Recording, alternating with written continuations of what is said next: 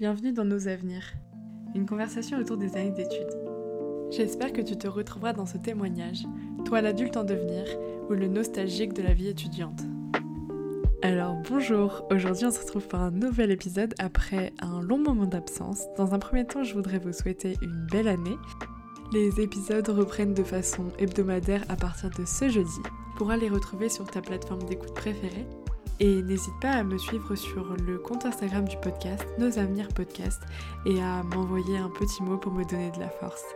Aujourd'hui, je reçois Eve, connue sur Instagram sous le pseudo About Evie.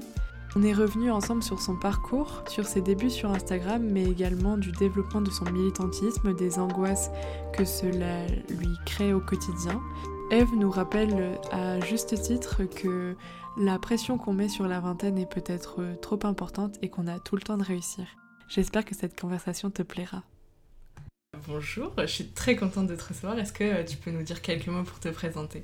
Bonjour, moi aussi je suis très contente d'être là. Euh, je m'appelle Eve, je suis illustratrice sur Instagram sous le pseudo de About Evie. Oui, qui fait parler sur la mhm. toile. oui, et non pas à bout de vie, je tiens à le repréciser, s'il vous plaît c'est About Evie. Je peux comprendre que ce soit un peu difficile à, à voir euh, comme on lit euh, les trucs euh, assez vite, mais respectez-moi, respectez mon nom. j'ai 21 ans, j'ai fait un bac scientifique, aussi improbable que ça puisse paraître, parce que à l'époque, je me disais que j'aimais bien les maths. Et oui, et ça m'a passé après. Euh, et après le bac scientifique, euh, j'ai voulu faire euh, une filière art appliqué. Et j'ai fait, j'ai tenté directement les, les BTS, les DMA. À l'époque, ça existait mhm. encore dans les écoles parisiennes. Bon, je voulais absolument revenir à Paris, puisque j'ai grandi à Paris, puis dans le sud, puis pour les études, je voulais revenir à Paris. Et, et en fait, évidemment, j'ai pas du tout été prise parce qu'il faut quand même avoir un peu de mhm. préparation. Et du coup, j'ai fait une prépa en fait, pour ceux qui connaissent pas, euh, il y a des, formations pour entrer dans les écoles d'art, c'est euh, des prépas ou des manas, donc euh, mise à niveau en art appliqué ou prépa comme pour des prépas dans les écoles. Et du coup, j'ai fait une prépa dans le public justement à Ivry-sur-Seine, qui s'appelle l'EPSA. Et ensuite, ça préparait à toutes les écoles d'art. Et les écoles d'art, c'est un peu la guerre. Enfin, du coup, toi, tu sais aussi, mais mais en fait, euh, tout le monde veut rentrer dans les écoles publiques, euh, tout le monde veut rentrer dans les écoles parisiennes, donc euh, les arts déco, les beaux-arts, etc. Et en fait, bah, il y a très peu de place, quoi. Et c'est genre chaque année 2000 candidatures pour 30 places, un truc comme ça, quoi. Et du coup, j'ai pas été prise dans les écoles que je voulais absolument. tu voulais quoi? Je voulais les arts déco mhm. de Paris et les arts déco de Strasbourg aussi, puisque déjà à ce moment-là, j'étais un peu euh, j'avais un peu en tête l'illustration. Et à Strasbourg, en fait, euh, enfin, aux, deux arts déco, on, peut, euh, on fait une année générale et ensuite on spécialise. Et on peut se spécialiser notamment en médias imprimés, qui en fait, bah, pour l'illustration, ça correspond. Et en fait, il n'y a pas vraiment d'école d'illustration, sinon à proprement parler, quoi. Il y a, y a ça comme option. Et du coup, je les ai pas eues, mais j'ai eu l'école dans laquelle j'ai fait la prépa. Donc, qui était plutôt une école de design graphique. Et du coup, moi, ça m'allait aussi parce que je me disais, bon, le design graphique, euh, c'est bien, euh, ça me fait euh, un métier. en sortant de l'école, je pourrais travailler, enfin, je pourrais faire quelque chose de, concret, quoi. Puisqu'on, a priori, enfin, hors pandémie, on trouve du travail en design graphique, normalement. T'as jamais eu peur de, c'est genre des filières bouchées, des carrières un peu bah, en fait, euh, je sais qu'il y a beaucoup de gens qui ont cette peur-là par rapport aux, aux, études d'art. Mais je pense que ça dépend aussi vachement de ce que nous disent nos parents. Mhm. Et moi, mes parents, ils m'ont jamais dit euh, ça. Genre, ils m'ont jamais dit Attends, mais tu vas faire comment pour gagner ta vie, etc. Ils, ils m'ont dit Ok, vas-y, fais, fais ta life. Euh. Et du coup, en fait, enfin c'est pas du tout une peur que j'avais intégrée. Et bah, du coup, au final, ça s'est ça, ça a jamais été une peur et du coup, bah. Enfin, je me suis même jamais posé la question, quoi. Bon, après, je me suis un peu plus posé la question en arrivant vers la fin des études en mode bon, maintenant, qu'est-ce que je vais faire? Mais ça c'est jamais venu, ça, n'a jamais été une pression qui venait de mes parents en tout cas. Du coup, j'ai fait trois ans dans l'école euh, de graphisme où je me suis rendu compte assez vite que ça me plaisait pas. Mhm. C'est-à-dire qu'en fait, enfin, le graphisme et l'illustration, c'est assez différent dans le sens où, surtout le graphisme qu'on faisait dans cette école, c'était euh, du graphisme qui était très euh, axé publicité et communication au sens large, mais quand même très publicité. Et en fait, euh, bah, moi, ça m'intéressait pas. Je trouvais que c'était pas assez, euh, pas assez créatif. On n'avait pas suffisamment de liberté à mon goût. C'était quand même des trucs très, très normés, très, très pub, très, très com. Et en fait, euh, bah, déjà, moi, la pub, c'est un peu tout ce que je déteste, quoi. Sans vouloir faire euh, genre euh, la meuf hyper woke et tout. Mais vraiment, j'étais en mode, mais jamais de ma vie, je pourrais travailler dans la publicité. Surtout euh, que quand, je, quand on voit les biais de la publicité aujourd'hui, les publicités hyper sexistes, etc. Enfin, pour moi, c'est un monde vraiment exécrable. Puis aussi, ce qui, qui m'a vachement déçu dans l'école, c'est qu'il n'y avait aucun recul un peu critique sur ce qu'on faisait, aucune prise de conscience en fait de. Bah, ils, nous, ils nous plongeaient dans le monde du marketing et de la communication et sans nous dire tous les côtés atroces que ça avait, sans même parler du monde de la publicité quand tu y travailles, qui doit être, à mes yeux, un enfer. Bon, après, s'il y a des gens à qui ça convient, très bien, mais moi, c'était pas du tout ça, quoi. Et, et en fait, du coup, pendant les, les cours, pendant le- l'école, euh, je, dessinais de mon côté et j'ai commencé euh, à ouvrir mon, un compte Instagram euh, la première année, quoi, et je l'ai alimenté au fur et à mesure des années, et en fait, bah, ça a commencé à prendre. Et du coup, la possibilité s'est ouverte pour moi. Enfin, je me suis dit, ah, c'est peut-être possible que fait je fasse ça et que ça marche. Enfin, et que ça marche, je me suis pas dit tout de suite. hein. Mais euh, je me suis dit, euh, en fait, euh, j'ai envie de faire que ça. J'ai envie de faire que de l'illustration. J'ai même pas envie de faire des publicités. Il y a un exemple que je prends tout le temps quand je- j'explique aux gens. pourquoi l'école m'a pas plu. La dernière année, on a eu un sujet de 6 mois sur produits tripiers. Donc les tripes, voilà, on devait faire euh, une campagne publicitaire pour euh, les tripes. Donc les... Donc la viande qu'on mange Oui, voilà, Ok. exactement. Donc, bon, déjà, je suis végétarienne. Ouais. de base, quand j'ai lu le sujet, j'ai fait Oh, pff. et puis en plus, enfin. Il faut que. ouais, je sais pas comment tu peux réussir à t'approprier le sujet et à te faire plaisir avec ça, quoi. Bah, au final, j'ai fait un truc, euh, genre, assez mignon, entre guillemets, tu vois, mais vraiment, j'étais là, genre, oh là là, mais qu'est-ce que je fais là? C'est pas possible, quoi. Genre, euh, c'est. Je veux pas que mon métier, ça ressemble à ça, je veux pas. Enfin. Ça... Après, il y avait des trucs beaucoup plus sympas. hein. Là, je prends l'exemple euh, Mm. qui, pour moi, a été le pire parce que vraiment, euh, j'étais... j'ai halluciné quand j'ai découvert le sujet. Mais après, j'ai eu quand même des profs super et des sujets super. Mais vraiment, ça se confirmait peu à peu. Enfin, mon cours préféré pendant les trois ans, c'était le cours d'illustration, quoi. Donc euh, déjà, j'avais un prof adorable et qui avait un peu d'espoir en moi et qui à chaque fois me venait me voir et me fait alors euh, Enfin, il était trop gentil et du coup, c'était un peu... euh, Enfin, j'ai commencé à, à planter cette graine dans ma tête, quoi. Et quand même, t'as été au bout de tes trois ans. Oui, oui, j'ai oublié de dire ça, ouais. J'ai... J'ai été diplômée euh, l'année dernière, Mhm. en fin d'année. Enfin, du coup, finalement, c'était en septembre à cause du Covid. Mais bon, c'était euh, normalement juin. Et euh, oui, oui, je suis allée jusqu'au bout après maintes et maintes fois, hyper drama queen, à me jeter sur mon lit, à me dire j'arrête, c'est fini, nan, nan, quand même, bon, ma mère m'a dit non, tu continues. Donc là, c'est ta mère qui t'a un peu mis la pression pour que tu continues. euh, Non, je dis ça, c'est un peu en rigolant parce qu'en vrai, moi, j'aurais eu, je l'aurais mal vécu de, de faire ça en fait pendant trois ans et Mhm. d'arrêter et d'avoir rien à la fin. Mhm. Même si, honnêtement, je pense que c'est un milieu dans lequel les diplômes n'ont pas vraiment de valeur par rapport à ce que tu présentes en fait comme par rapport à ton travail. Mhm. Enfin, je veux dire, euh, tu peux être autodida- autodidacte pardon, et avoir euh, un super book.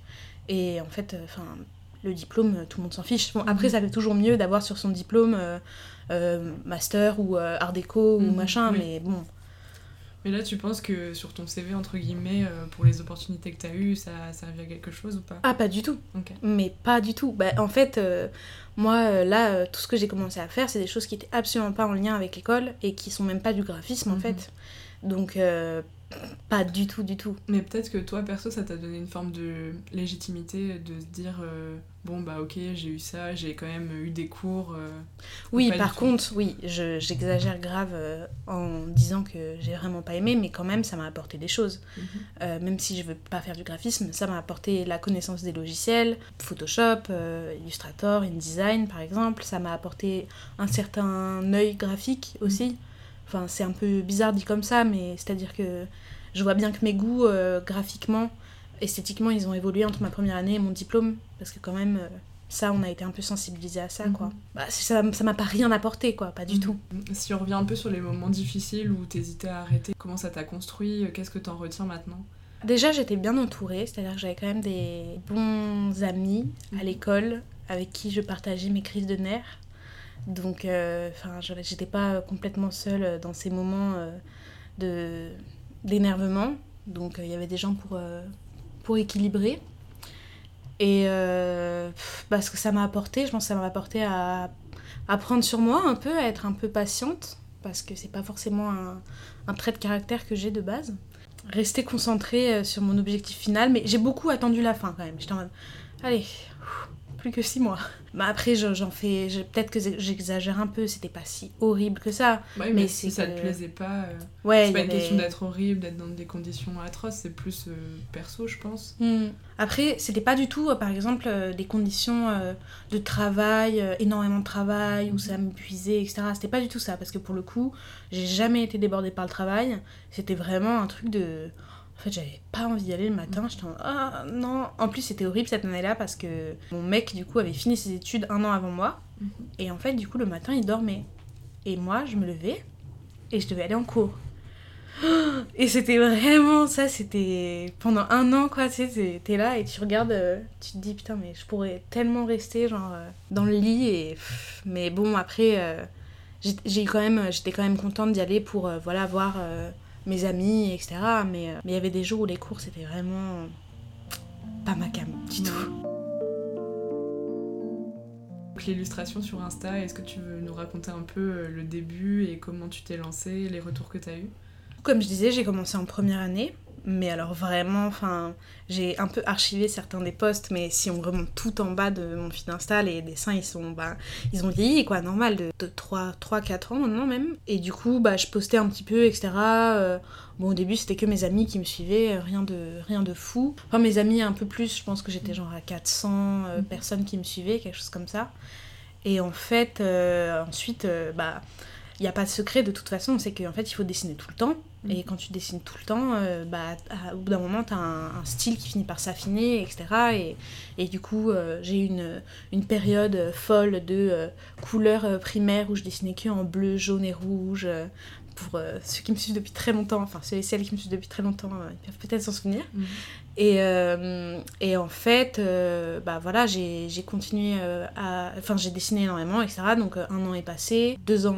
Au bout de la. Voilà, c'est ça. Au début de la deuxième année, en fait, j'ai candidaté à un salon d'illustration qui était au point éphémère à l'époque. Et c'était la première fois que j'avais participé à ça. Et en fait, j'ai été sélectionnée, je m'y attendais pas du tout. Donc, c'est un, un salon où on vend, euh, comme un marché de Noël, quoi, où on vend ses œuvres, etc.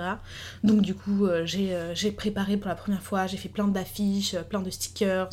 Bon, à l'époque, les stickers, j'ai découpé à la main, donc c'était un peu la folie, quoi. Et là, déjà, c'était c'était incroyable parce que ça m'a permis de rencontrer plein de gens. Bon, à l'époque, personne me connaissait, enfin, mais il y avait plein de gens qui venaient au marché qui me disaient Ah, c'est sympa et tout, nan, nan, nan. donc ça m'a donné un petit coup de, de boost. Mhm. Et dans l'année, euh, j'ai continué à dessiner. Je sais pas si je fais bien dans ma tête là le, cheminement, je sais plus. Mais en gros, pour moi, le moment où ça a vraiment pris, enfin, je, je- je commençais à gagner un petit peu sur Instagram, etc. Mais en fait, euh, au bout d'un moment, du coup, c'était pendant la deuxième année, j'ai été contactée par un média euh, d'information, vulgarisation scientifique à la base, qui s'appelle Curieux. Et en fait, qui m'ont proposé euh, de faire des, des BD pour Instagram, rémunérés, bien sûr. J'étais super surprise parce que, enfin, ils m'ont fait confiance comme ça alors que je postais des dessins, quoi, mais c'était assez. Où j'étais pas spécialement reconnue dans la BD. Même sur euh, Instagram et en fait ils m'ont ils m'ont fait confiance là-dessus et ils m'ont du coup euh, deman- ils m'ont commandé des BD sur des sujets je pouvais accepter ou ne pas accepter les sujets et ils ont quand même orienté sur des choses euh, qui sentaient qui m'intéressaient puisque depuis le début mon contenu il a toujours été un petit peu euh, alors il était moins au début mais assez euh, féministe Mhm. et assez euh, orienté on Mhm. va dire. Et du coup, euh, j'ai commencé avec une BD sur les règles, où je devais parler des règles et expliquer ce que c'était euh, scientifiquement et démonter les idées reçues, en fait, sur les règles. Et en fait, ça a super bien marché. Enfin, à l'époque, pour moi, en tout cas, c'était fou, quoi, parce que c'est une page qui a beaucoup d'audience. Et du coup, euh, j'ai eu énormément de retours, etc., même, même via leur, leur compte à eux. Enfin, il y avait énormément de commentaires qui étaient en mode merci beaucoup, j'aurais trop aimé lire ça quand j'étais en sixième, je sais pas quoi. Et en fait, je me suis découvert euh, bah, un vrai plaisir à faire ça, alors que enfin, j'étais très loin de m'imaginer euh, la bande dessinée, quoi. C'est-à-dire que pour moi, euh, c'était un truc qu'il fallait avoir un gros niveau avant de se mettre là-dedans.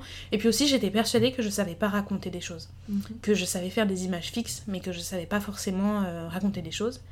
Et j'ai toujours un peu ce truc vis-à-vis de la fiction, par exemple, genre où je me sens pas du tout prête à écrire de la fiction, mais par contre, bah, la BD didactique, comme je le fais et comme du coup j'ai continué à le faire par la suite, ça me plaît trop et j'adore faire ça, quoi. Mhm. Et du coup, j'ai continué à faire des bandes dessinées avec eux. Et au bout d'un moment, euh, bah, en fait, ce qui est assez incroyable, en fait, c'est que ces, ces commandes-là m'ont introduit à ce format-là, que j'aurais pas forcément pensé à faire sinon. Mhm. Et ensuite, je me suis réapproprié le format et j'ai fait des bandes dessinées sur les sujets que moi je voulais. Donc en l'occurrence, euh, j'ai fait euh, sur la misogynie intériorisée, j'ai fait sur la colère féminine et j'ai fait sur le mot girly, peut-être d'autres, j'ai oublié. Bah, je pense euh, notamment euh, à l'injonction euh, pendant le confinement. Oui, euh, voilà, celle-là j'avais oublié, exactement. la contraception. Ouais, la contraception et les SPM, c'était encore Mhm. avec le média. D'accord. C'était des commandes. Et ensuite, j'ai commencé à faire mes propres sujets, qui étaient tout d'un coup des sujets beaucoup plus féministes, Mhm. etc. En fait, c'était super bien de travailler avec ce média curieux, mais il y avait un peu de... Je pouvais pas écrire exactement tout ce que je voulais, Mhm. parce que comme ils ont un très large public, qui est pas forcément en fait féministe, vu que Mhm. c'est une page à base de vulgarisation scientifique, il y avait des trucs où moi j'avais envie de mettre des petites piques un petit peu en mode... Hum, comme par hasard, hein. Et en fait, je pouvais pas vraiment faire ça. Et du coup, je me suis dit, bon, bah, je vais le faire toute seule de mon côté, en fait. Mhm. Euh, Alors, c'est du, du coup, quand je l'ai fait toute seule, c'était pas payé, puisque c'était moi pour moi-même qui le faisais, mais plein de gens m'ont découvert grâce à ces BD parce qu'elles ont été vachement partagées, et du coup, ça, c'est. Enfin, moi, c'est ce qui a trop bien marché pour moi, quoi. Mhm. Et comment ça s'est passé quand t'as hum, donné ta première BD aux médias? Est-ce que t'étais vraiment... Enfin, est-ce qu'il y avait du doute? Est-ce que t'étais euh, fière de ton travail vu que c'était un format que tu faisais pas du tout? Est-ce que euh, t'as eu du mal à le faire euh? J'étais assez fière, franchement. Euh, en fait, le premier jet que j'ai fait était du coup beaucoup trop politique. Donc, Mhm. j'ai envoyé d'abord un brouillon. et qui était beaucoup trop euh, énervé quoi. Enfin, ils ont essayé de me le dire d'une façon sympa en mode oui, c'est un peu beaucoup féministe. Et moi, je suis en mode comment ça? Et alors, c'est une mauvaise chose? Non, non, non. Bon, après, voilà, je me suis, euh, je me suis adaptée à ce qu'ils me demandaient, mais euh, je sais pas, c'était. C'était pas un gros stress, enfin c'était un stress dans le sens où c'était la première fois où je le faisais et du coup il fallait que je fasse quelque chose de bien, etc. Mais du coup j'ai vraiment bossé dessus euh, pendant une semaine, etc. Et puis je, réf- je réfléchissais à, à faire euh, quelque chose de drôle parce qu'en fait c'était l'idée c'était faire quelque chose de léger et en Mhm. fait quand on écrit quelque chose de avec euh, de l'humour dedans c'est c'est plus simple je pense qu'un truc euh, très sérieux enfin je sais pas si c'est plus simple non parce que c'est pas forcément facile d'être drôle mais en tout cas c'était moins euh, c'était comme c'était un ton léger c'était pas euh, difficile pour moi euh, de, de coller au ton quoi Mhm, Ok. Pour la petite anecdote, euh, moi je me souviens en première année, donc je suis en architecture, et à un rendu, mon prof de projet, il m'a dit que ma planche était girly. Et quand j'ai yes quand j'ai lu ton post dessus, mais j'étais tellement contente de lire ça. Ça m'a fait du bien, franchement, donc déjà merci. Bon, si on revient euh, un peu plus euh, sur, euh, sur d'autres choses, est-ce qu'on peut revenir un peu sur tes débuts dans la vie, on va dire, un peu indépendante? Donc toi, t'es arrivée sur Paris, juste après le bac ok. Et, juste après le bac et comment ça s'est passé pour toi? Comment tu l'as vécu? Plutôt bien, enfin plutôt très bien en fait. Puis en plus, je me suis installée avec mon copain, avec qui j'étais au lycée, et en fait, on est partis tous les deux faire nos études à Paris. Et du coup, on s'est dit, bon bah, quitte à partir tous les deux à Paris, Mhm. euh, autant essayer de, vivre ensemble, quoi, ouais. d'économiser. Et en fait, bah, ça s'est hyper bien passé. Tout le monde disait, ah bon, mais t'as pas peur, etc. Et tout le monde, non, je pense que ça va être tranquille. Et en fait, c'était juste incroyable parce que on a découvert euh, le, de- le truc de d'être euh, tranquille, de manger à l'heure qu'on voulait, euh, d'aller au cinéma tous les soirs parce que la première chose qu'on a fait c'est de prendre la carte euh, de cinéma illimitée quoi. C'est tellement rentable. Non J'adore. mais c'est bon, ah voilà, le cinéma ça me manque beaucoup, Ah j'ai oui, hâte oui, que ça aussi, ouais. revienne. Mais en tout cas quand le Covid n'existait pas c'était vraiment la folie quoi parce que c'est on avait une vie d'indépendance totale. bon c'était un peu ric-rac niveau sous mais... mais déjà avec la carte UGC on se sentait plus... euh, on se sentait pousser des ailes quoi. Mais c'était c'était trop bien en fait. C'était trop bien. Et puis euh, je me suis vite fait des amis en prépa avec qui je sortais beaucoup etc alors pour le coup moi la prépa c'était pas du tout euh, de la même envergure qu'une prépa littéraire, par exemple, dans le sens où c'est, enfin, le travail c'était tout à fait euh, raisonnable, quoi. Donc en fait, euh, vraiment, mes trois premières années à Paris, euh, c'était la folie, quoi. Pomper up, je faisais que sortir, aller au cinéma, manger des sushis, c'était trop bien. Et après, ça s'est dégradé avec euh, la situation actuelle. À la fin, comme j'en avais vraiment marre de l'école, ça me pesait quand même dans la vie. Puis après, voilà, juste le Covid, quoi. Juste, mhm. euh, j'ai fini mon école euh, en visio, comme tout le monde, quoi. Mhm. Donc ça, c'était un peu moins fun. Et puis là, c'est vrai que j'ai l'impression que ça fait tellement longtemps que j'ai pas eu mais comme absolument tout le monde, hein, mais de, légèreté. juste sortir dans des bars et rentrer en Vélib et, et aller au cinéma et enfin tout ça quoi. C'est là, là j'ai l'impression que le confinement c'est c'était déjà il y a des années, quoi, et qu'on a une vie euh, comme ça, euh, une semi-vie, quoi, un truc euh, à moitié. Et avec ton copain, ça se passe toujours aussi bien? Ouais. Et il fait quoi, lui Il a fait du cinéma. D'accord. Il a fait du cinéma dans une école privée à Paris. Et, et puis maintenant, il est, il est indépendant et il fait des il prépare un, court métrage et pour gagner sa vie, il fait de la vidéo euh, institutionnelle, des commandes, par exemple pour des musées, euh, mhm. des choses comme ça. Est-ce que euh, tu penses que vous vous apportez mutuellement d'un point de vue artistique Oui, carrément. Déjà, je passe mon temps à lui demander des conseils sur les dessins, mhm. parce qu'il a quand même aussi un goût pour pour les images euh, et du coup euh, je passe ma vie à lui dire euh, là je mets des étoiles ou pas et là je mets ça, ça comme ça ou comme ça et je sollicite énormément donc déjà puis, puis ça permet aussi d'avoir quelqu'un qui t'appuie qui te dit oui non mais t'inquiète c'est vraiment bien là et tout et, mhm. et de, de l'autre façon aussi enfin après même moi je m'y connais quand même moins en vidéo mhm. que lui en image enfin j'ai l'impression que c'est un peu enfin par exemple mon montage et tout je n'y connais rien du tout mhm. mais on a quand même assez les... Enfin, on a les mêmes goûts, en fait. Et du coup, euh, on a un peu toujours euh, la possibilité de faire valider en mode... Euh, c'est stylé, ça Ouais, ouais, c'est stylé, t'inquiète. Est-ce qu'il y a quelque chose que t'aurais aimé savoir à 18 ans en sortant du bac? En fait, j'aurais bien aimé savoir que c'était pas grave de pas faire les meilleures écoles. Mhm. Parce qu'en fait, quand j'ai pas eu les concours que je voulais vraiment après la prépa, j'étais au bout de ma vie.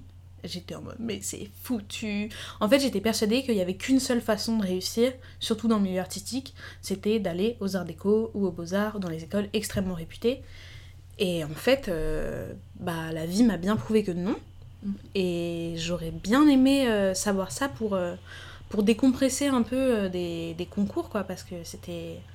Les concours, c'était un truc horrible pour moi, en fait je déteste les oraux, c'est un truc, mais c'est phobique, quoi. C'est un truc... Euh, ça, ça, a fini par se calmer, hein. au bout de trois ans, euh, quand j'ai passé mon oral de diplôme, c'était plus tranquille que quand j'ai passé mes oraux pour entrer dans les écoles, mais moi, c'était... Enfin, j'allais à la guerre, quoi, quand je passais les concours. Du coup, j'aurais quand même bien aimé savoir que, en fait, c'est pas grave si t'as pas la meilleure école, parce que ton chemin, tu vas te le frayer toi-même, et ça va bien se passer quoi. Mhm. Et si ça prend du temps, ça prendra le temps qu'il faudra. Et puis, ouais, il y a aussi ça un peu, il y a la course à, à, réussir très vite, etc. Après, euh, bah, en l'occurrence, moi je suis assez mal placée parce que les choses se sont passées assez vite pour moi, et ça c'est juste incroyable. Mais c'est pas le cas pour tout le monde, et en fait, il euh, n'y a pas besoin d'être. Euh, d'avoir tout réussi à 21 ans d'avoir euh, ta vie toute tracée à 22 ans et en fait euh, bah, si tu sais toujours pas vraiment ce qui t'intéresse euh, ça va quoi mhm. tranquille hein. genre vraiment on devient un peu on en attend beaucoup des, des, gens dans la, la, vingtaine quoi alors que en vrai il y a le temps hein. Mm. il y a grave le temps mhm. et d'un point de vue personnel tu penses que tu as évolué comment depuis tes 18 ans? Je suis plus militante qu'il y a 18 ans. Mhm. C'est vrai que je te connais bah, à travers quand même ton travail qui est mm. assez militant et tes, enfin, tes positions. Euh, c'est vrai que c'est quelque chose que tu partages beaucoup sur tes réseaux. Ouais, c'est en fait je, je, chaque année je suis plus énervée que l'année d'avant. Mm. Donc euh, ça va pas du tout en s'apaisant cette histoire de, mm. de, féminisme en fait. C'est qu'en fait je suis de plus en plus, euh, je sais pas si on peut dire de plus en plus féministe parce que j'étais déjà très féministe au, au, lycée, mais je veux dire c'est quelque chose qui prend de plus en plus de place dans ma vie et que, qui n'est pas prêt de s'arrêter. Et, et, du coup, le militantisme aussi a fait son apparition, enfin quand je parle de militantisme vraiment, euh, voilà, où ça devient vraiment euh, très présent, ou par exemple, euh, enfin du militantisme dans la, dans la vraie vie, mais pour moi je dénigre pas du tout le militantisme des réseaux sociaux qui est tout aussi important. Mm. Puis d'ailleurs comme j'en fais aussi, enfin ça, ça n'aurait aucun sens. Les deux sont très importants. Et du coup, ça c'est quelque chose qui a vraiment évolué et pris plus de place, etc.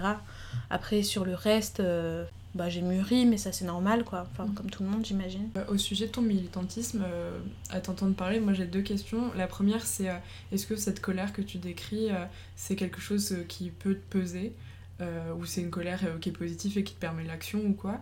Et la deuxième, c'est est-ce que tu as, une forme de, de fatigue du militantisme de temps en temps? Bah du coup oui, les deux questions se, se rejoignent. C'est vraiment les deux en fait. C'est-à-dire qu'il y a vraiment des jours où la colère, elle me porte et elle me motive et elle me donne envie de faire, euh, enfin, par exemple, de faire euh, un dessin énorme, euh, un truc un peu cathartique, parce que le dessin, ça sert un peu à ça aussi quand même, et où ça va me motiver et c'est la colère aussi qui, voilà, qui me fait qui m'a fait qui me fait aller en manif qui me fait sortir dans la rue la nuit, coller des choses sur les murs. Et donc c'est, moi je crois énormément en fait euh, à la colère qui est utile et à la colère qui, motive et qui te donne envie de faire des choses.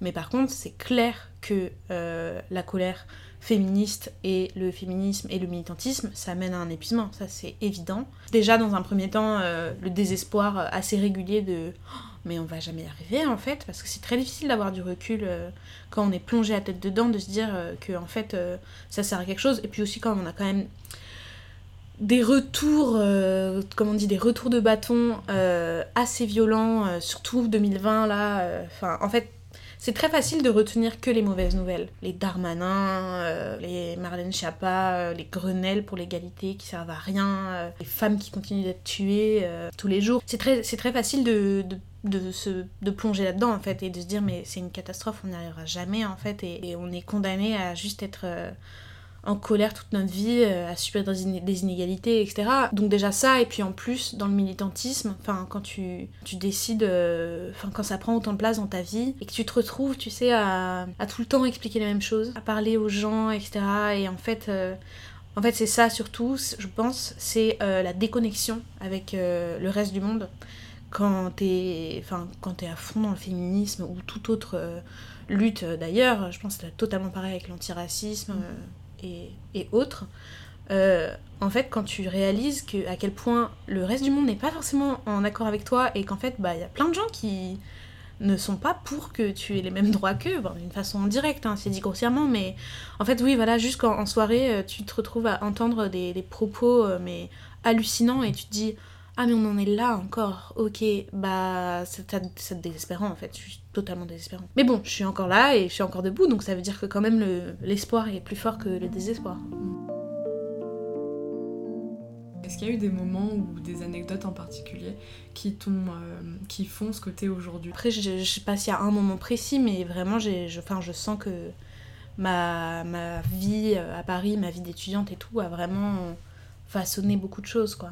Tu penses plutôt du côté euh, des rencontres, des sorties ou de l'indépendance, des responsabilités? Bah, De l'indépendance euh, carrément, des responsabilités euh, carrément. Parce que évidemment quand tu passes de la vie de famille où tu te fais pas à manger et où tu... Enfin t'as les pieds sous la table quoi, à la vie toute seule où tu dois te faire à manger, tu dois faire la vaisselle, ma phobie, je le dis pour mes amis qui m'écouteront, ils savent. Euh, et voilà, tu dois juste euh, anticiper tout, ça, ça te responsabilise évidemment. Euh, enfin, puissance 1 million, quoi, ça va, ça va hyper vite du coup. Après, enfin, je suis assez contente de la capacité d'adaptation. Enfin, je pense que moi, ça s'est pas du tout mal passé, quoi. Vraiment, c'était très. c'était c'était des fois un peu dur, quoi, quand tu te retrouves en fait. ah bah, t'as pas pensé à à acheter à manger et on est dimanche soir et tout est fermé et t'es ok mais sinon euh, sinon ça va hein. ça s'est bien passé mais évidemment que euh, le passage à l'indépendance est hyper euh, enfin bouscule tout et hyper formateur etc oui les rencontres carrément aussi hein. après j'ai quand même gardé énormément d'amis du lycée mais j'ai rencontré des gens en arrivant ici et en commençant la vie d'étudiante, enfin qui sont aujourd'hui, qui font partie de mes meilleurs amis et, et qui m'ont apporté énormément de choses. La richesse de toute façon des rencontres que peuvent apporter les études quand tu vas dans un milieu qui te correspond, où tu vas du coup rencontrer des gens qui ont les mêmes centres d'intérêt que toi. Mm. Ça c'était un truc que j'attendais désespérément entre le lycée et les études supérieures. C'est entre passer d'une terminale scientifique à une prépa en art appliqué, euh, bah, tout d'un coup, je me suis quand même retrouvée avec des gens qui avaient à peu près euh, les mêmes intérêts et goûts que moi, quoi. Donc, euh, ça, c'était. Enfin, il y a toujours ce truc assez marrant dans les. Je sais qu'il y a pas mal de gens qui racontent ça, de passer, quand tu passes du lycée à une école d'art, de passer de la personne qui dessine dans la classe à, en fait, tout le monde dessine dans la classe. Et du coup, enfin, tu, tu te retrouves parmi les tiens, entre guillemets, quoi. Et donc toi, tu te sens adulte Tu t'es senti adulte dès l'arrivée dans la vie parisienne? Non, en vrai, non, je me, je me sens pas vraiment adulte. Je me sens jeune adulte, peut-être, oui, mais enfin, je me sens euh, étudiante, quoi, dans la case. Bon, j'ai fini mes études, il est temps de réaliser, là. Mais. Bon, au final, euh, ça fait pas longtemps. Euh. oui. oui, oui, non, c'est clair, mais, mais je me mets toujours dans la case étudiante. Enfin, je me mets dans la case, tu sais, comme quand tu payes tes tickets dans les musées, moins de 26 ans, oui, c'est moi mhm. encore. Peut-être que je serai plus adulte après 26 ans, je sais pas. Mhm. Mais non, mais je. Enfin, je, je, je sens que j'arrive doucement vers, euh, vers la vie adulte. T'es plus en paix avec l'idée d'être adulte, euh, d'être toi-même euh. Ah ouais, c'est pas du tout un truc qui me fait peur. Pour le coup, c'est plus. Pour moi, c'est vraiment plus synonyme de possibilité et d'indépendance et de, de, de, mouvement, quoi. De... Mm. Donc ça me fait pas trop peur. Ok. Et euh, sur ton travail actuel, euh, comment tu envisages euh, l'indépendance financière, les, ouais, les responsabilités, le travail et tout ça? L'indépendance financière, je suis à, j'ai un pied dedans, mhm. mais l'autre encore, mes parents m'aident encore un peu jusqu'à jusqu'à l'année prochaine, normalement, c'est ce qui est convenu entre nous.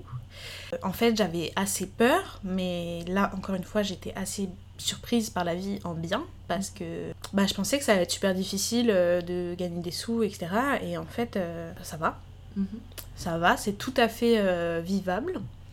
Parce que en fait, enfin, ma principale source de revenus, c'est mon shop sur lequel je vends mes illustrations, des stickers, etc. quand je fais des marchés, etc. aussi, c'est une source de revenus que je n'en ai pas fait avec le Covid, mais j'espère bientôt normalement en mars. Donc euh, en fait euh, ça s'est assez bien passé. Bon ça je parle vraiment d'un truc, euh, enfin c'est de l'ordre de maintenant quoi. De, ça fait vraiment quelques mois mhm. où je me dis ah ok mais en fait ça va, peut-être que je vais pas galérer de ouf en fait. Peut-être que ça va bien se passer et que évidemment je gagnerai pas la même chose tous les mois mais ça va, ça va aller. Le, ma phobie numéro 2, c'est tout ce qui est administratif. Donc euh, ça, euh, c'est encore compliqué. Mais j'ai de la chance d'être un peu aidée par des gens. Mon beau-frère. En fait, euh, pour le moment, j'ai encore eu jamais à chercher du travail. Oui. C'est un peu mm. fou. C'est qu'en en fait, on vient me voir. Mm-hmm. Et du coup, pour le moment, j'enchaîne les trucs. J'ai beaucoup de travail. Du coup, je me suis encore jamais sentie en danger ou en insécurité financière, etc. Puisque ça, ça s'enchaîne, quoi. Mm-hmm. Et qu'il n'y a pas un moment où je suis en mode Ah, j'ai rien à faire, là, machin, parce que j'ai toujours des choses à faire. Est-ce que tu as eu des. Enfin, un travail euh, classique, entre guillemets euh Bah, en fait, non.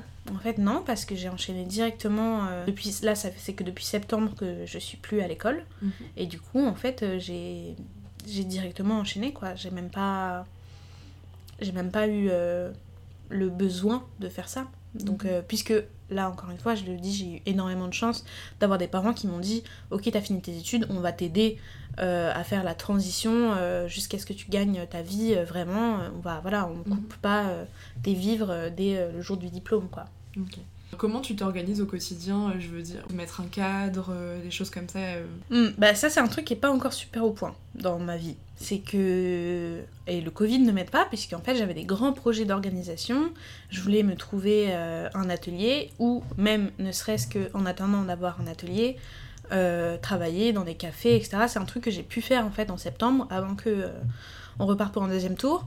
Et en fait, ça c'était trop agréable de pouvoir euh, travailler dans un café, travailler dans des lieux, des bibliothèques, des lieux comme ça. Bon, en l'occurrence, j'ai fait que les cafés, mais dans ma liste, j'avais aussi les bibliothèques.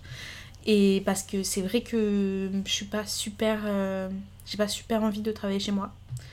Euh, j'ai un peu envie de dissocier quand même parce que sinon, je sais qu'il y a plein d'indépendants et de freelance qui travaillent de chez eux, hein, mais moi, euh, si je fais ça, j'ai en fait j'ai trop de distractions chez moi, je peux faire mille trucs, alors que quand je vais dans un endroit exprès pour travailler, ça, coule de source, mais du coup je, je suis vraiment concentrée là-dessus. Et du coup, je suis là pour le moment bien obligée de faire avec ce qui est possible. Mais j'avais plutôt ouais, voilà, des envies d'ateliers, de, de, de, lieux à part. En ce moment, euh, j'ai pas vraiment le choix. J'ai tellement de travail que en fait je travaille tout le temps. C'est ça le truc aussi avec euh, ce métier, c'est que le soir ou le week-end ça n'existe pas. Enfin c'est, enfin en tout cas moi je suis pas encore, euh, j'ai pas encore on va dire le la possibilité, enfin peut-être que j'aurais la possibilité, mais je le fais pas de me dire euh, ok non mais c'est mort, je travaille pas le week-end parce que mon travail c'est mon travail. Mhm. En fait euh, je mélange énormément euh, ce qui est de l'ordre du travail et ce qui est de l'ordre du perso. Mon iPad sur lequel je vais faire du travail perso et du travail travail, c'est le même, donc en mhm. fait ça se mélange énormément, les plages horaires elles sont pas du tout séparées quoi. Est-ce que tu es sujette à l'anxiété par rapport à ton travail Pas de l'anxiété, pas, enfin j'ai pas vraiment de de doute ou d'angoisse, etc. Euh, mon problème, c'est plutôt le, timing, quoi. Mhm. C'est plutôt que je me retrouve parfois avec des quantités. Euh, c'est incroyable en fait, parce que pendant enfin, mes trois ans d'école, j'ai. Enfin, limite, j'ai, rien fait, quoi. Enfin, j'étais jamais débordée. Et là, et là, tout d'un coup, en fait, je découvre ce que c'est d'avoir vraiment beaucoup de travail. Et ça, c'est un truc par contre qui me pesait. C'est d'avoir un peu l'impression d'avoir une un truc dans la tête qui tourne en boucle en mode il faut pas que j'oublie ça, il faut pas que j'oublie ça, il faut que j'ai ça à faire, il faut que j'ai ça à faire. Et j'ai jamais l'impression d'avoir les épaules déchargées, quoi. Mhm. J'ai toujours l'impression d'avoir un peu un truc qui pèse, mais c'est pas de l'anxiété euh, pour moi dans le sens où c'est pas. Euh, enfin, c'est pas des angoisses, quoi. C'est juste que ça. C'est juste que j'ai des trucs qui, qui restent, quoi, qui, qui pèsent. Je rebondis un peu sur ce que tu as dit tout à l'heure, le fait que quand tu es arrivé à Paris, euh, tu as habité tout de suite avec ton copain et tout ça. Est-ce que du coup, euh, tu as pu expérimenter une forme de solitude ou est-ce que tu regrettes un peu euh, de pas avoir vécu toute seule dans un premier temps pour apprendre à te connaître? J'ai pas pu vraiment expérimenter une forme de solitude, ça c'est clair. Mais après, j'ai l'impression de pas être très à l'aise avec la solitude. Mhm. C'est pas un truc Enfin, même euh, quand je me retrouve euh, toute seule une semaine, euh, je suis à la fois contente et à la fois. Hmm, je peux vite tomber dans un truc de. Oh là là, mais je me sens vraiment seule, etc. Enfin, je. La solitude ne, ne fonctionne pas très bien chez moi. Et du coup, enfin surtout pour le début, enfin quand tu quittes le cocon familial et tout, je pense me retrouver toute seule, ça aurait été assez violent. Bon, sûrement hein, que je, je, je, me serais peut-être découverte moi-même et j'aurais peut-être fait euh, des plus grands progrès euh, sur moi-même que, euh, que à deux, mais enfin quand même là, déjà vivre à deux, ça te ça, débloque plein de choses. Enfin, pas que ça débloque, mais ça te ça t'apprend plein de choses déjà. Mhm. Mais enfin, je pense vraiment pas que ça aurait été cool que je sois toute seule parce que j'aime pas trop ça. Mhm. Mais, mais c'est vrai que là, maintenant, j'ai aussi un peu. Aujourd'hui, j'ai un peu envie de. D'où l'histoire de l'atelier, d'un endroit où, où je peux être un peu toute seule et où je peux travailler. Euh, non pas que euh, mon mec me soit une distraction, mais parce que moi je suis déconcentrée très très vite. quoi. Mhm. La place de l'amitié en général dans ta vie, euh, bah, surtout ces dernières années, qu'est-ce que ça donne? Moi, les, les monumentales. la place de l'amitié, donc c'est. Enfin, ça prend vraiment vraiment beaucoup de place dans ma vie et je suis très très Enfin, je suis vraiment à fond, quoi. Donc, j'ai des. Enfin, c'est quelque chose qui peut aussi des fois poser problème, à quel point. Euh, voilà, je suis très, très, très investie dans mes amitiés. Et après, ce qui a été hyper bénéfique, c'est que comme pendant mes études, j'étais pas euh, débordée de travail, ça, a pu euh, prendre beaucoup de place aussi, quoi. C'était. ça, c'était super bien parce que je sais que c'est pas toujours le cas. Enfin, des fois, les études t'en empêchent, etc ma, ma, meilleure amie, elle a eu des études euh, très très très denses où à un moment donné on pouvait quasiment plus voir et c'était super dur quoi. Si on se tourne un peu plus vers l'avenir maintenant, est-ce que déjà tu as confiance en l'avenir en général? Oui, mhm. carrément. Je suis beaucoup plus. Ah, en fait, ça dépend sur quel plan. sur le plan personnel, oui. Sur le plan pas personnel, un peu moins. Mhm. C'est-à-dire que, bon, c'est du coup euh, très contradictoire, hein, mais moi, sur le plan personnel, je suis très confiante parce que j'ai des beaux projets qui arrivent et j'ai très très hâte. Et en fait, euh, là, je me sens tellement lancée que j'ai l'impression que j'ai mille portes euh, qui vont s'ouvrir à moi et, et qu'il y a plein de, plein de trucs trop bien qui vont se passer. Sur le plan pas personnel, je suis pas trop euh, confiante euh, en ce qui concerne notre avenir euh, écologique, par exemple. Mhm. Écologique, puis même politique, en fait, maintenant, depuis quelques mois. je trouve ça tellement terrifiant ce qui se passe dans notre pays en termes de politique, puis à l'international aussi. Donc, ça, c'est un peu plus terrifiant. Mais euh, je dissocie complètement. Mais alors, complètement, Ouais, quoi. C'est ce que j'allais dire. Est-ce que des fois, il y a un peu. T'as du mal. euh, Enfin, tu te dis, bon, ça sert à rien, mes projets perso, de toute façon, euh, le monde, c'est tellement. euh, tellement de la merde. Ça, je me le suis un peu dit, ouais. Je me suis un peu dit, surtout quand j'ai découvert euh, la théorie de l'effondrement. Je sais pas si ça te parle, Ouais. mais euh, enfin la possibilité qu'en fait, euh, bon, je vais pas partir là-dessus parce que c'est un peu déprimant, mais vraiment que si ça se passe très très mal, ce qui est quand même là en train de se passer, euh, si ça continue à se passer très très mal sur le plan écologique, euh, j'étais en mode mais moi en fait. euh, mon métier, euh, si la, si la- la société elle se casse la gueule, il sert à rien quoi. Genre, je, je- Bon, après, à chaque fois que je dis ça, on me dit mais tu rigoles, le pouvoir des images, c'est Oui, oui, exceptionnel, nanana. Mais bon, voilà, un peu un Ouais, c'est truc pas de la survie. Ouais, voilà, c'est pas de l'ordre de la survie. Puis, ouais. Mais, mais ça, ça m'a un peu passé. Enfin, j'ai vraiment eu des grosses angoisses écologiques, Mhm. surtout quand j'étais à l'école. Puis maintenant, euh, j'essaie de maintenir la tête hors de l'eau, quoi, parce que sinon, en fait, euh, tu, tu vis pas, quoi. Est-ce que tu te projettes euh, sur le long terme? Euh, oui, je me suis fait un pacte avec moi-même pour dans 5 ans. Mhm. où j'ai décider que coûte que coûte dans 5 ans, je serai, j'habiterai à New York. Voilà, après on verra ce qui est possible ou pas, mais euh, j'ai vraiment envie de bouger de Paris aussi maintenant. Bon, là comme euh, les choses commencent à se lancer ici, c'est un peu en mode euh, ah bon mais tu vas partir maintenant alors que t'as des projets ici? Je pense que je vais pas partir tout de suite, tout de suite, mais j'aimerais vraiment bien aller vivre ailleurs. J'aimerais vraiment aller vivre à New York. J'aimerais vraiment vivre aller, à euh, aller vivre à Berlin. Qui sont deux villes que j'adore. Surtout, enfin, Berlin peut-être dans un premier temps, c'est moins loin.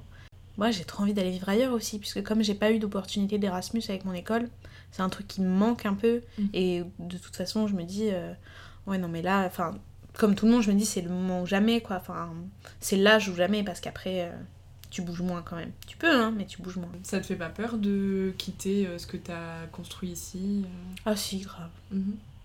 Grave, mais je me dis, il le faut.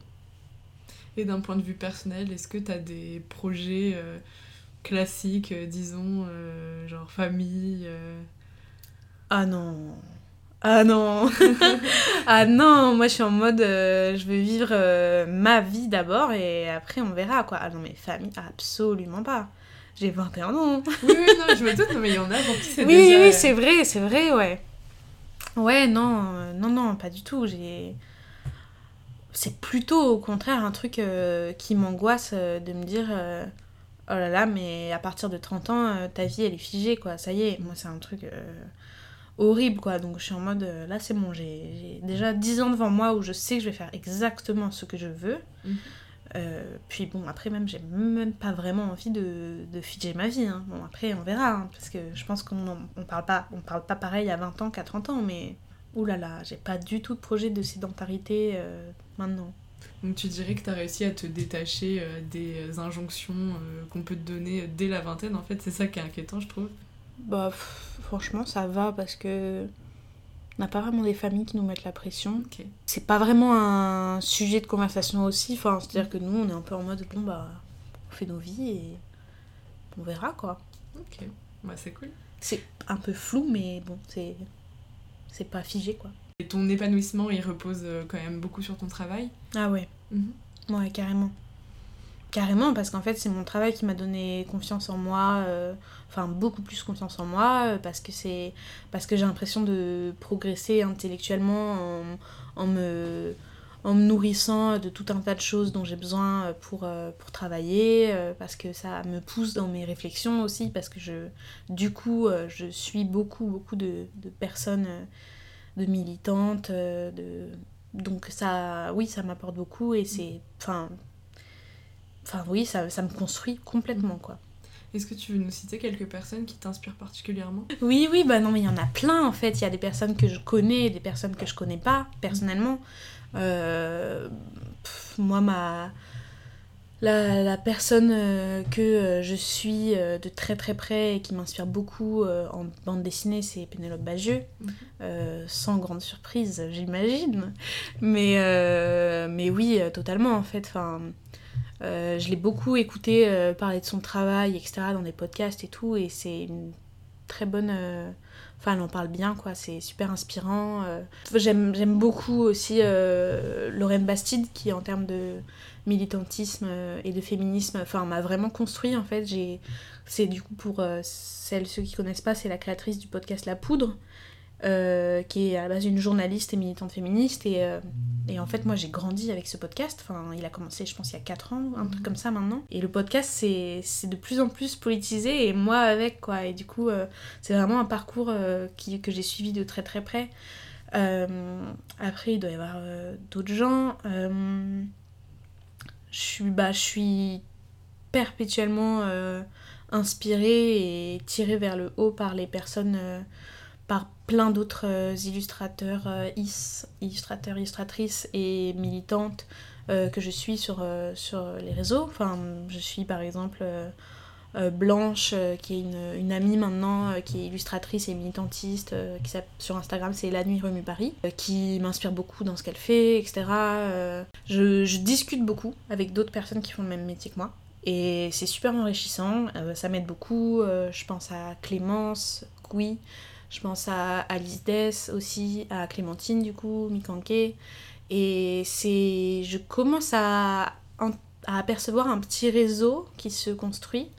Et c'est super. Euh, c'est super cool en fait de pouvoir euh, s'appuyer là-dessus. Donc ça, c'est des personnes qui, qui m'inspirent aussi beaucoup euh, par leur travail et, et ou par leurs engagements. Tu dirais aujourd'hui que tu es épanouie à 100% j'ai envie de mettre une petite réserve de, de 10 ou 1% pour laisser de la marge parce que c'est jamais, c'est jamais parfait, mais je suis quand même pas mal épanouie, ça va. Bah écoute, pour finir, euh, qu'est-ce qu'on pourrait te souhaiter euh, de meilleur déjà d'un point de vue euh, personnel et après d'un point de vue professionnel ou alors tu lis les deux C'est un peu intime, mais d'un point de vue personnel, je pense qu'on pourrait me souhaiter et j'aimerais me le souhaiter aussi d'être un peu plus en paix avec moi-même, si, si possible dans les années qui viennent, notamment avec euh, mon corps en fait. Bah, sur le plan perso, euh, on peut me souhaiter de, de charbonner, de, de bien travailler et, et, de, et de croiser les doigts parce que je pense que ça va, ça va bien se passer.